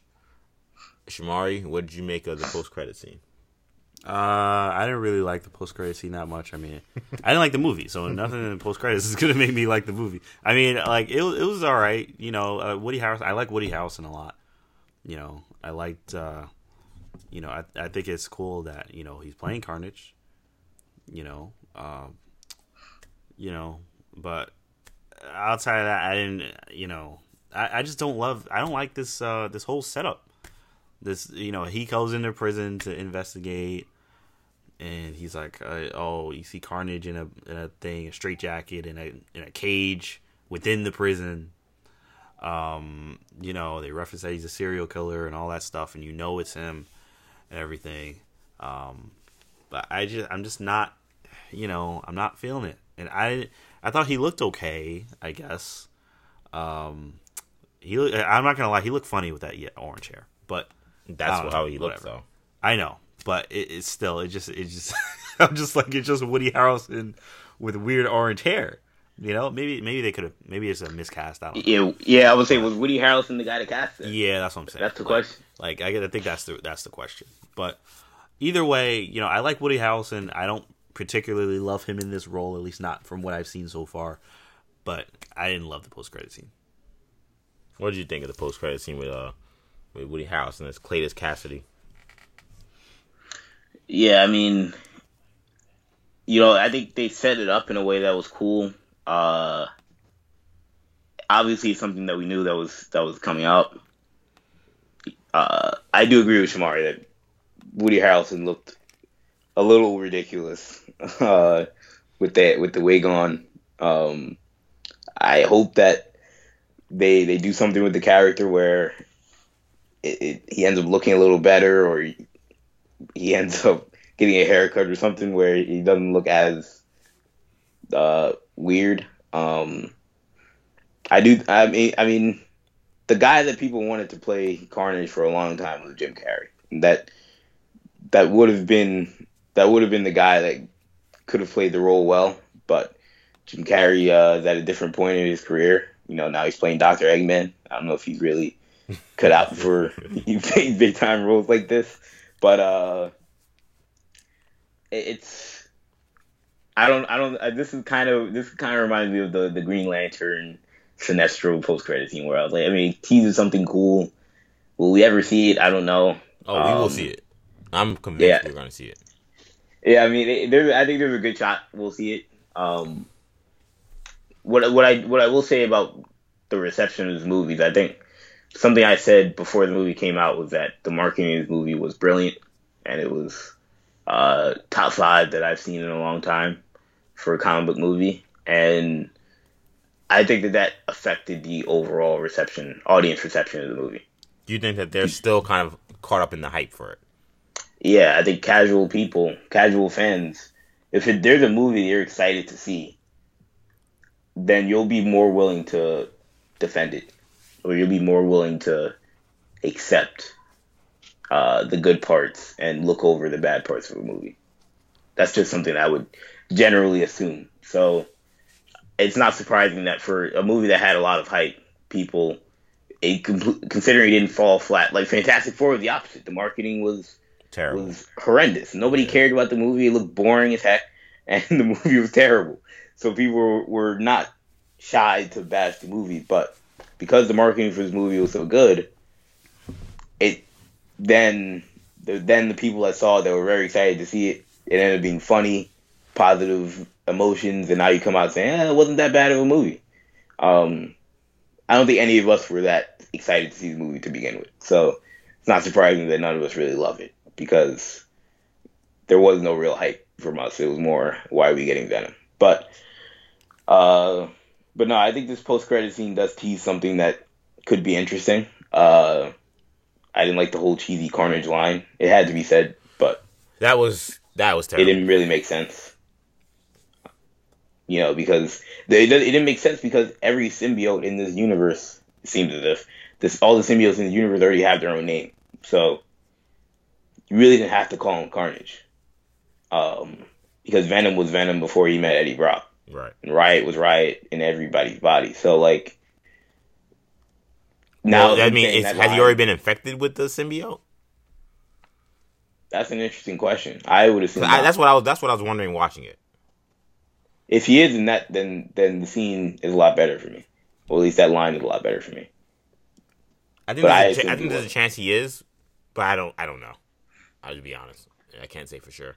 Um, the director spoke about the scene, but I don't. I don't think. I don't think he mentioned whether or not. Uh, Now, what what he said, what from what I said, that that's from- the case. yeah, from what I saw, from what Ruben Fleischer was saying about uh, the scene, he was more so talking why they decided to save Venom for the post credit scene and not have him in the movie and save him for the second movie in general. And he said stuff that I pretty much agreed with, which which was that they didn't want to do Venom because Venom's a character that needed his own backstory, he needed his own Carnage? fleshing out, or Ca- Carnage rather, and that you can't do that while doing Venom's origin story because one, it takes away from Venom, and two, it takes away from Carnage. Uh, my problem is that they decided to do Riot, and now you're going to do Carnage, and now to have to find a way to differentiate Venom from Riot from Carnage. They really didn't do a great job differentiating Riot and Venom. So they is said Carnage they talked be- about how Riot was like the best of the alien symbiotes. He was like the king. Yeah, which was weird because I, I mean he lost. I mean he didn't. I mean, he didn't get destroyed. He just got trapped really. But like, like you said, is Carnage now going to be stronger than them? Is he going to be more violent? Like, what's going to be the the gimmick? Um, and again, is Venom like the heroic symbiote. I, I don't know. right, yeah, is he the hero, the alien symbiote, which is not his thing. I mean, yeah, I don't know. They've, I don't know. I feel like they've boxed themselves in some corners with how they've done this that they can't really get it right to fix it. But I mean, uh, who knows? I, I, I kind of expect this next movie to be titled Venom versus Carnage. Um, I think it's gonna be think- something, I think it's gonna be something that simple. Yeah, it's gonna be that in your face. When you cast somebody as Woody, like Woody Harrelson for the role, Right. that that that, that suggests that you're going to push this Carnage character very much. yeah, He's not just going to be your generic villain. yeah. I mean, yeah, they're definitely gonna push it. I, I have no idea what the title is gonna be, but I mean, it's definitely gonna be Venom and Carnage centric. So I wouldn't put it past them to have a title like that. And by the way, I also did think that that uh that scene. I thought the scene was fine up until he said there's going to be carnage. That was one of the corniest lines. It I've was, man. I was I've like, ever- really? I think I've ever seen in movies. Whenever you use the name of your character or the title of your movie in a line, it's very rare that that ever is going to turn out okay. I think that might have been one of the worst iterations of that attempt. Like that was just that was horrendous. And, and nothing to do with Woody Harrelson, but they really they couldn't be more subtle than that at all. Like, wow, that was bad. that was really Like bad. you could, you literally could have like, like zoomed into his eyes and like saw like the Carnage, symbiote. saw Carnage's face, like in Yeah. his, in his eyeball or something. yeah, like, something could have been something subtle. It didn't have to be. There's gonna be Carnage, and it's like, oh, I wonder what he's talking about. Yeah, that was Like people are gonna Google this stuff anyway, and nobody that doesn't know about Carnage, if you don't know about Carnage, you're not gonna understand that regardless of saying it or not. There's a very small percentage of people that weren't gonna get it that did get it because you explicitly said Carnage. right. And I think that I think the people that are seeing a Venom movie, I think a lot of them know that that's Carnage. I don't think that that was surprising people. Especially for the people that stayed for the post credits. Exactly. I don't think people were like, "Who's that?" I don't think even if he never said Carnage, if they did some Yeah. other way to like tease that, there wouldn't have been a "Who's that?" Like Marvel doesn't explicitly do, uh, you know, spell out every single one of their post credit scenes. Of course not. I mean, the Captain Marvel. They didn't say, "Oh, Captain Marvel's coming." Yeah, if you do exactly. it, you if you know, you know. If you don't, you don't. right.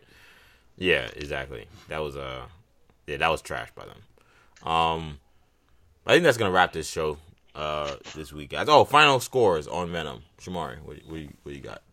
I give it a six out of ten. I didn't think it was. Um, I didn't think it was good. I didn't think it was completely terrible. I got some good things out of it, but I wouldn't recommend it to anybody. Really. What about you, Kendall? I'm gonna go six point five. I think they they did a good job with making it a fun movie. If I look at this movie outside of the lens of a comic book movie, I would be like, it's a fine movie. It's not really the super, most coherent, but it, it's it's fun. But if I, you know, analyze it critically from a from a comic book movie perspective, it's not one of the best ones. It's it's mediocre. Uh, I'm going five. Uh, I almost went four point That's low. I mean, what, what, It's what- not How good. low? When was the last time you given a five, EJ? Um, probably like I think Suicide Squad Probably- was higher than that. probably Batman v Superman. Maybe was like in that range. I don't think you gave BVS a five. Yeah, I don't think you I gave- think you I don't gave it like gave maybe like a six. I don't think you gave it a five. I mean, if I look back on it, I probably would drop that score even more. Oh wow. Okay. Um, I don't know. This was a five to me. This was not. This was. Um. This was not a great movie. I don't know what else to say. I mean, Yeah, I, for me, there was. I, but the thing is, though, it was enjoyable, and like I said, I like whoopee cushion jokes. I would watch people do a whoopee cushion thing. I'm not gonna say that I hate the movie in that regard, but I can't say in terms of the quality of it because of that. The quality of whoopee Cu- the whoopee cushion gets laughs. It doesn't mean it's a good joke. Venom gets laughs. It's entertaining. It does not mean it's a good movie. I would watch it. I would watch it again. Not in a movie theater probably, but if it was on TV or something, I wouldn't not watch it if I was doing nothing. I would watch it again. But in terms of quality, in terms of a storyline that makes sense, in terms of character motivations that make sense, anything that's supposed to make a good movie good, they don't accomplish any of it. How can I give it a high rating? How can I give it more than a five? I I, I don't see it. So um, that's as high as I can go with Venom. Uh, I think that's a good place to wrap the show, though. So thank you guys so much for listening to this episode of the New Generation Hero Talk podcast. It's a very special episode, rare episode. You got a Comic Con panel recap and a um and a movie review. We didn't never have we've never had that before, and we may never For the price of one. Yes, for the price of one. But zero times zero is zero. So it means that all of it is still free. but uh, of course, make sure you guys check out all of our uh, shows on the New Generation Podcast Network on SoundCloud, iTunes, and Stitcher. Also, be sure to check us out on YouTube, where again, a lot of our New New York Comic Con content. We have some stuff already up there in regards to some panel recaps. We'll have some more fun recaps and other fun videos on there, and surprises, some some surprises even. So be on the lookout all week for that content to drop. Also, be sure to check out our uh, our uh, Instagram account at the New Generation Podcast. Follow us on Twitter at New Generation Pod, um, and on Facebook, New Generation Media. Follow me on Twitter at EJ underscore Stewart and uh, on Instagram at Action EJ. Follow Shamari on uh, Instagram and Snapchat, MC Shan22. That does it for now. We'll be back next week with more hero talk for Shamari, for Kendall. I'm EJ. Peace.